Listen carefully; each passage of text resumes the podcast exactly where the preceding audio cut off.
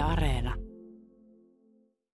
Edessämme hämöttää ennennäkemättömän poikkeuksellinen työmarkkinasyksy. Kuka sopii ja kenen kanssa ja mistä?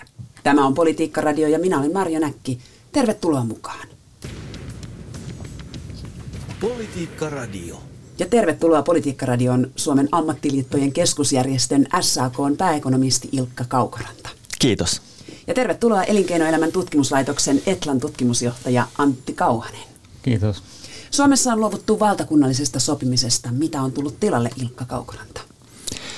No keskitetyt sopimukset, ni, niistähän työnantajat luopuu, luopuu joitain vuosia sitten ja nyt on tullut uutena ilmiönä, että, että jotkut työnantajaliitot pyrkii luopumaan sit valtakunnallisesta sopimista myös alakohtaisesti ja siirtää sopimisen sit täysin yritys- tai yksilötasolle. Eli aika iso murros olisi kyseessä.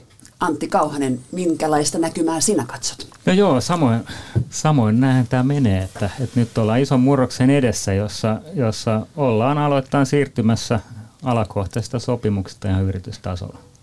Kuinka monia sopimuksia on ja neuvotteluja on nyt luvassa? Kymmeniä ja kymmeniä. No kyllähän tämä potentiaalisesti kasvattaa neuvottelulukumäärää ihan toisenlaiseksi kuin se on, on koskaan aikaisemmin ollut. Tänä syksynä neuvottelupöydässä pitäisi olla suuret vientialat, eli metsäteollisuus ja teknologiateollisuus. Metsäteollisuus ilmoitti vuosi sitten, että se luopuu valtakunnallisista työehtosopimuksista ja teknologiateollisuus puolestaan jakautui kahteen eri järjestöön. Nykyinen teknologiateollisuus irtaantuu valtakunnallisista työehtosopimuksista ja maaliskuussa perustettu teknologiateollisuuden työnantajat jatkaa valtakunnallista työehdoista sopimista. Perataan nämä kaksi alaa erikseen. Metsäteollisuus, kuinka rivakasti siellä on tämä yrityskohtainen sopiminen lähtenyt käyntiin? Ilkka Kaukaranta. Siinä on selvästi vaihtelua yritysten välillä. Että toiset, toiset yritykset suhtautuu, suhtautuu selvästi myönteisemmin siihen, että sovitaan, sovitaan yrityskohtaisesti ja sovitaan ammattiliiton kanssa. Se on ollut paperiliiton ja myös muiden, muiden työntekijöitä edustavien liittojen lähtökohta, että, että työn, ammattiliitot vastaisuudessakin sopivat työehdoista jäsentensä puolesta. Mutta sitten on, on myös yrityksiä, missä selvästi on, on yrit, yrityksille suurempaa, suurempaa halua mullistuksia ja, ja siirtää ammattiliitot kokonaan pois neuvottelusta ja, ja myös, myös lopettaa, lopettaa tämmöinen kollektiivinen sopiminen ylipäätään, mennä puhtaasti vain yksilölliseen sopimiseen, erityisesti ehkä toimihenkilöiden osalta viittaa nyt UPMn toimintaan. Joo, UPM tuntuu erottuvan nyt siinä, että he ovat, he ovat niin kuin radikaalimmalla linjalla tässä, että miten, miten suurta mullistusta siellä ollaan hakemassa.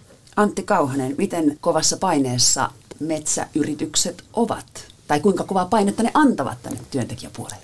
No joo, niin kuin Milkka sanoi, niin siellähän yrityksittäin nämä neuvottelustrategiat vaihtelee. Mutta mä ajattelisin kuitenkin näin, että, että siinä – nyt tavoitteena enemmänkin on hakea sitä, että voidaan esimerkiksi liiketoimintakohtaisesti sopia. Nyt on ollut yksi sopimus kaikilla hyvinkin erinäköisessä toiminnassa ja, ja nyt koitetaan hakea sitten siihen uh, joustavampaa mallia.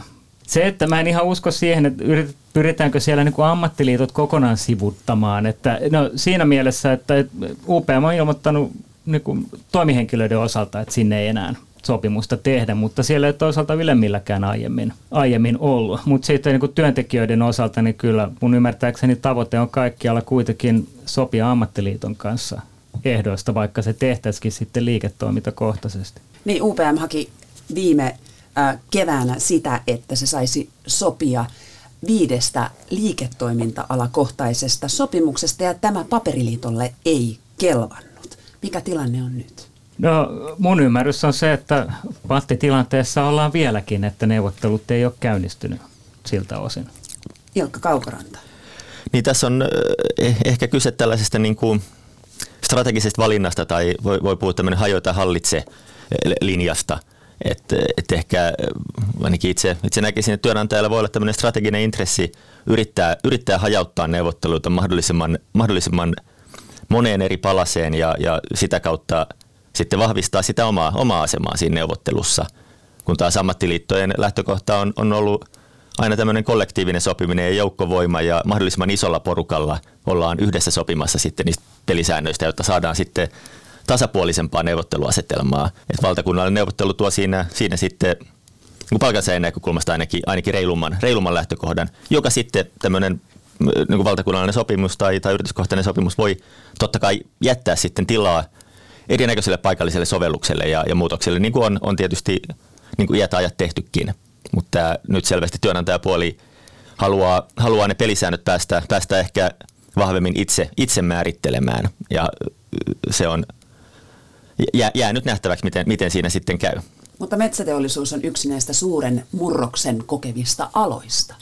Paperiteollisuus on jatkuvasti menossa alaspäin ja UPM, kun tästä nyt puhutaan, niin siellä nämä toimialakohtaiset tai liiketoiminta-alat ovat jo yksistään jättimäisten tehtaiden kokoisia. On, on isoja ja on totta kai, totta kai paljon murrosta myös. Sinänsä se on talouden niin kuin luontainen ja pysyvä ilmiö, että, että murrosta tapahtuu, liiketoiminnat kehittyy, eri yritykset kasvaa ja toiset supistuu ja ei se vääjäämättä, sen ei tarvitsisi heijastua sopimusjärjestelmään tällä tapaa, että mä en, mä en oikein näe sitä ehkä niin kuin reaalitaloudellista tarvetta tämmöiseen, tämmöiseen irtaantumiseen pohjoismaisesta mallista.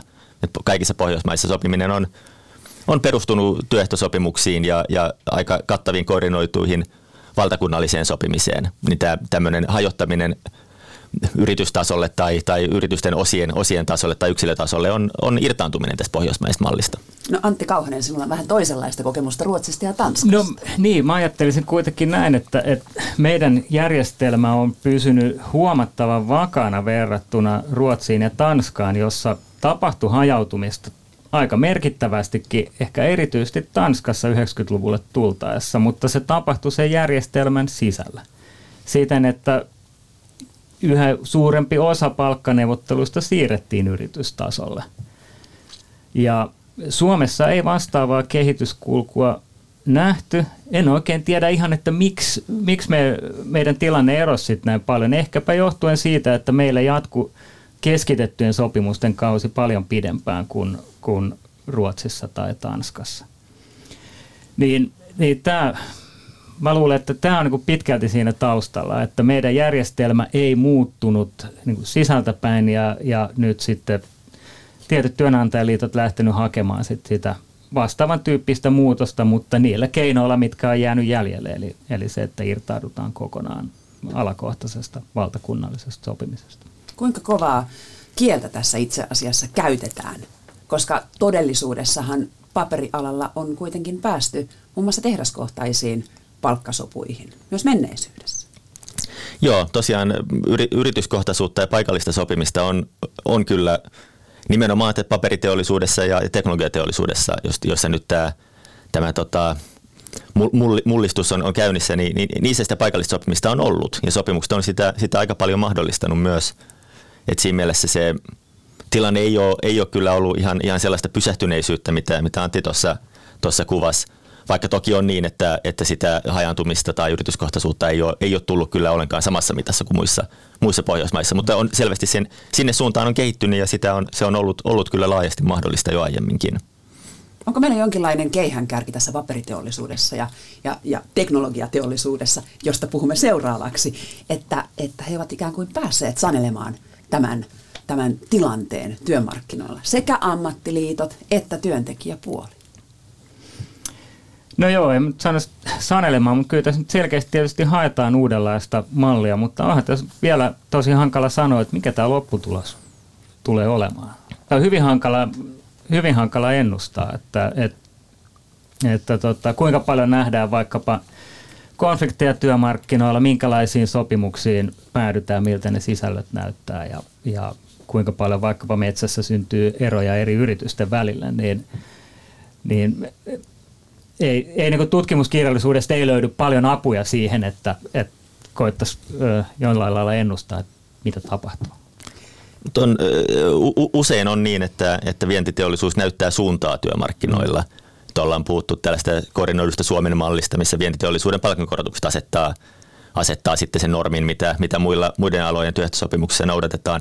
Vähän samaan sävyyn voi, voi ajatella, että, että tämän tyyppinen murroskin voi, voi sitten lähteä leviämään muille aloille – ehkä alun perin, alun perin kun työehtosopimukset tulikin, sy, sy, syntyikin niin kuin paperiteollisuuteen yhtenä ensimmäisistä, että se on, voi kyllä tämä on mun mielestä semmoinen ilmiö, mistä, mistä kannattaa ehdottomasti palkansaajien kiinnostua myös, myös näiden yksittäisten alojen ulkopuolella. Että se voi, voi lähteä leviämään. Mutta totta kai se, se, että mikä tämä lopputulos on, niin se on vaikea arvioida ja, ja se ei, ei tosiaankaan ole kiinni pelkästään siitä, mitä työnantajat tahtoo. Että eihän ehkä ylipäätään työehtosopimukset maailma, maailmaan ole sen takia tullut, että yritykset niitä ovat kovasti halunneet, vaan kyllä siinä on palkansaajapuolella ollut oma, oma sanansa sanottavana ja, ja saa, saa nähdä, minkä tyyppisiä ratkaisuja tästä loppupeleissä sitten päädytään.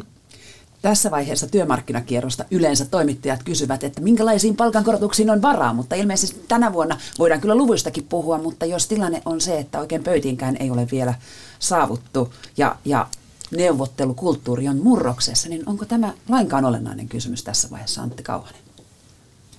No mä ajattelin, että se on ehkä vähemmän olennainen nyt kuin yleensä sen takia, että nyt todennäköisesti haetaan myös niin kuin selkeästi isompia muutoksia työehtosopimuksen teksteihin, joilla on myös kustannusvaikutuksia. Että se, että tällä, hetk- tällä kierroksella voi käydä niin, että siellä muuttuu hyvin paljon useammat asiat kuin yleensä, jolloin yleensä sopimus pysyy melko lailla ennallaan ja laitetaan palkankorotukset uusiksi. Minkälaisia esimerkkejä uumoilet, että voisi tulla? No, no tietysti keskeisimmät asiat on, on palkat ja miten niistä neuvotellaan ja, ja tota, työajat ja, ja sitten on tietysti myös siellä muita asioita, mutta nämä nyt on varmasti semmoiset, että, että paperin työntekijätessi on hirvittävän pitkä, se on parisen sataa sivua tai näin, siellä on, siellä on paljon laista, monenlaista tekstiä, mitä sille kokonaisuudelle käy. Ja siellä niin. on kaikenlaisia historiallisiakin jäänteitä. Siellä on monenlaista historiallista jäännettä, saunalisää ja muuta, jota olettaisin, että ei ainakaan ihan kaikissa yrityskohtaisissa sopimuksissa tulla sitten seuraavassa sopimuksessa näkemään. Ilkka Kaukoranta, näetkö, että, että jonkinlaista tervehtymistä voisi tästä prosessista tulla myös sinne työehtosopimusteksteihin? E, no en mä tiedä, onko tervehtyminen oikea sana, mutta, mutta on, on, on toki, toki niin kuin mahdollista, että tulee, tulee isompaa muutosta sisältöihin, mikä vaikeuttaa sitten sitä arviointia, että mikä, mikä se ratkaisun niin kuin lopputulos sitten oikeasti on. Että jos, jos sitten työaika, työaika pitenee tai, tai erilaisia palkallisia vapaita, pekkaspäiviä tai, tai sairaalapsen hoitoa tai, tai muita, muita tällaisia karsitaan, tai jos lisiä poistetaan, niin kuin, niin kuin nämä tota, hankaliin työaikoihin liittyvät, liittyvät lisät, mitä saunalisä nyt on niin kuin yksi tavallaan, tavallaan niin kuin ehkä vitsikäs, vitsikäs nimi, mutta, mutta tota, ihan aitoon tarpeeseen lähtevä hankalan työajan lisä, lisä sekin. Et jos tämmöisiä ehtoja muutetaan paljon, niin niin niillä on, on iso vaikutus kustannuksiin, niillä on iso vaikutus yksittäisten palkansaajien mm, työ, työehtoihin ja siihen, millaista toimeentuloa saa ja miten, miltä se työvuorot, työvuorot näyttää, jolloin sitten se palkankorotusprosentti on, on ehkä, ehkä niin kuin johtaa harhaan siinä, siinä kokonaisuudessa. Teknologiateollisuus siis jakautui kahteen eri järjestöön. Nykyinen teknologiateollisuus irtaantuu valtakunnallisista työehtosopimuksista ja maaliskuussa perustettu tek- teknologiateollisuuden työnantajat jatkaa valtakunnallisista työehdoista sopimista. Mutta nyt ollaan kiinnostavassa tilanteessa, koska teknologiateollisuus ei ole vielä saapunut yhteenkään neuvottelupöytään. Mikä on tilanne siellä, Ilkka Kaukaranta? No se on tosiaan jännittävä tilanne, että tässä neuvottelujen käynnistyminen vähän odottaa sitä, että on, on työnantajaosapuolien kanssa neuvotella. Että on, on perustettu tämä uusi, uusi järjestö, mutta toistaiseksi vielä ne viestit siitä, kuinka paljon jäseniä, jäseniä sit uusi työnantajaliitto on saanut, niin, niin ne ei ollut, se, se määrä ei ollut semmoinen, että, että voidaan, voidaan vielä puhua oikein niin kuin kattavasta edustavasta valtakunnallisesta sopijajärjestöstä. Ja no viesti on, että, että lisää, lisää sinne on koko ajan liittymässä. Tiedä nähtäväksi, millaiseksi se kehittyy. Mutta tässä, tässä kohtaa syksyä yleensä neuvottelu tois, olisi jo hyvässä vauhdissa, että nyt on, ollaan tämän työnantajien itse aiheuttaman uudelleenjärjestelyn takia vähän tällaisessa – omituisessa odottavassa tilassa.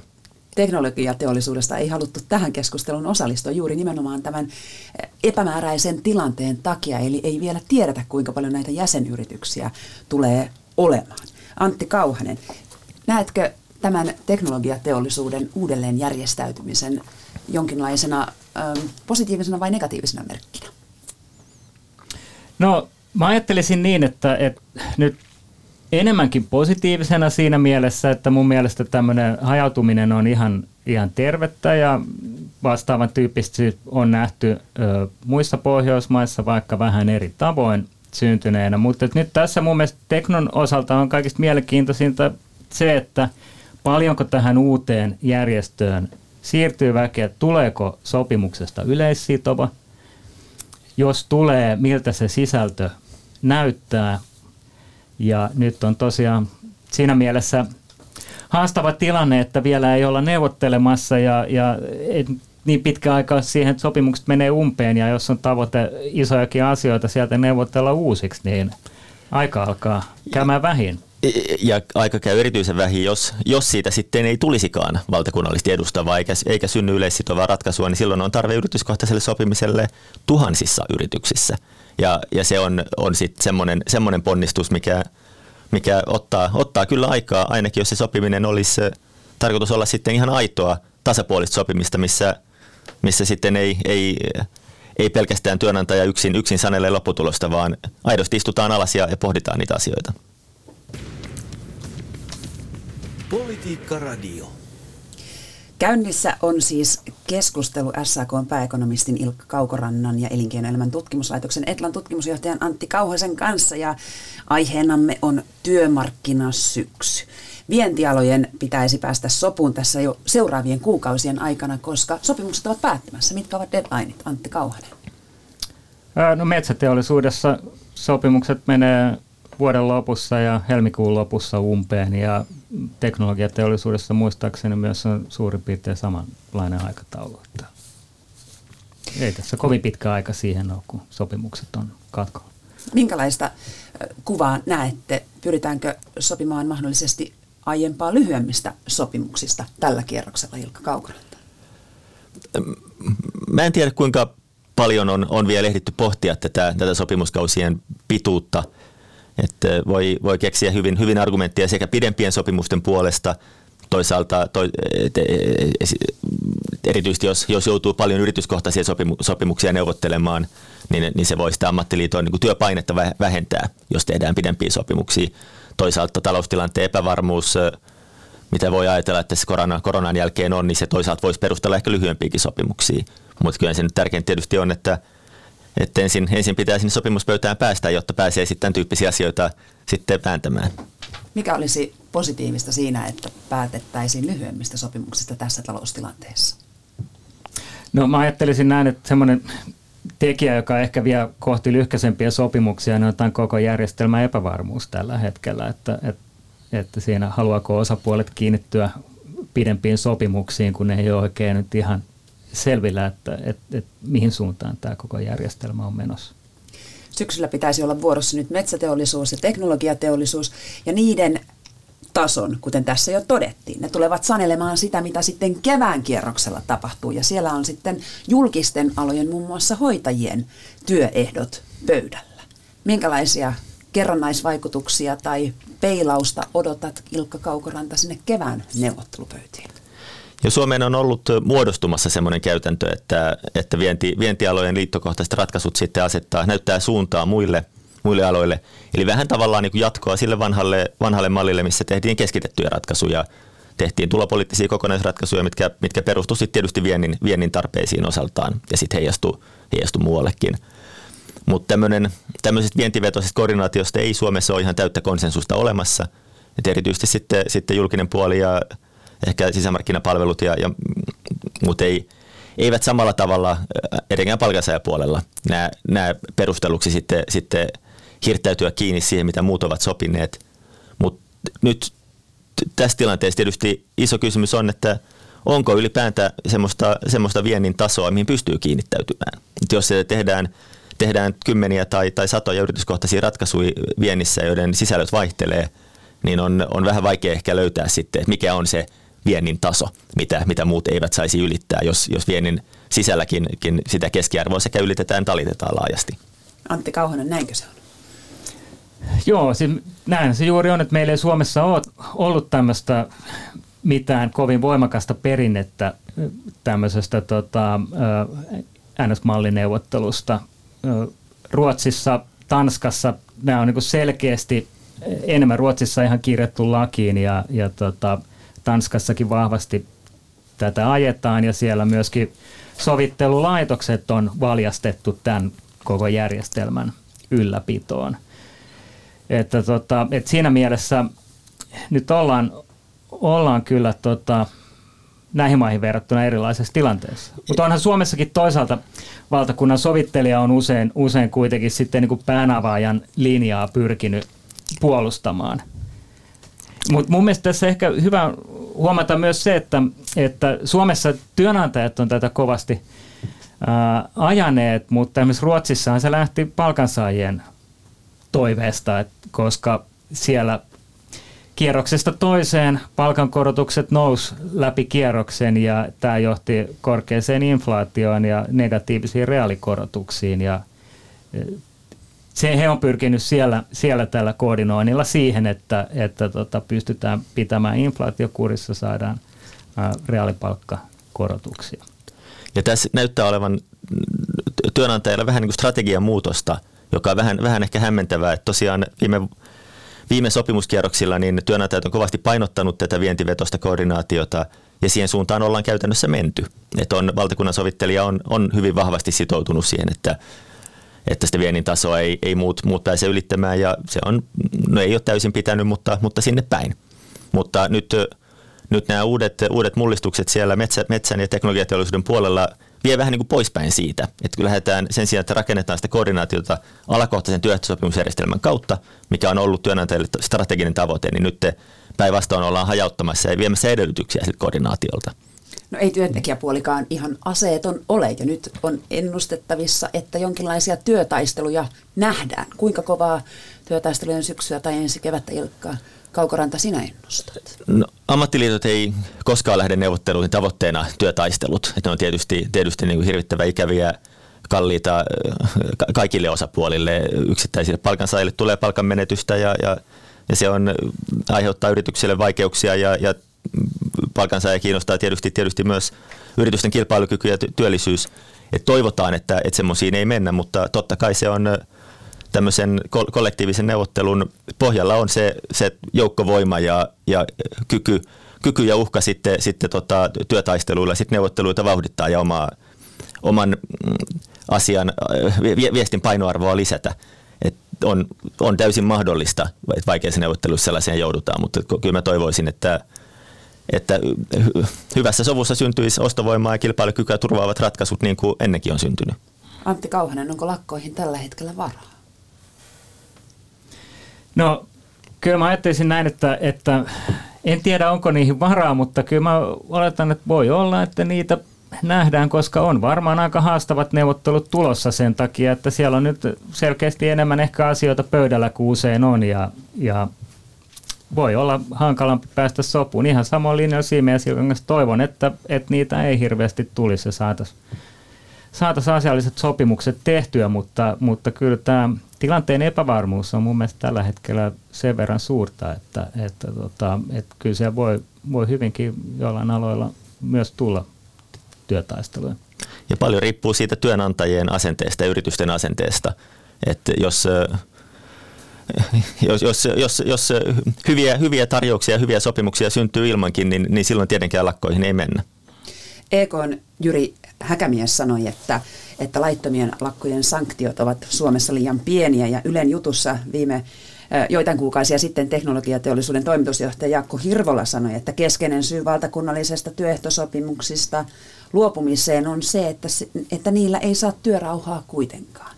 Kuulostaako nyt tämä kovinkaan rakentavalta asenteelta? No työ, työtaistelusta ja lakoista valittaminen on tietysti, tietysti niin kuin työnantajien ikiaikainen viesti ja oikeus, mutta, mutta en mä sillä ehkä kovin suurta kytköstä näe näihin, näihin työehtojärjestelmän rakenteisiin kuitenkaan.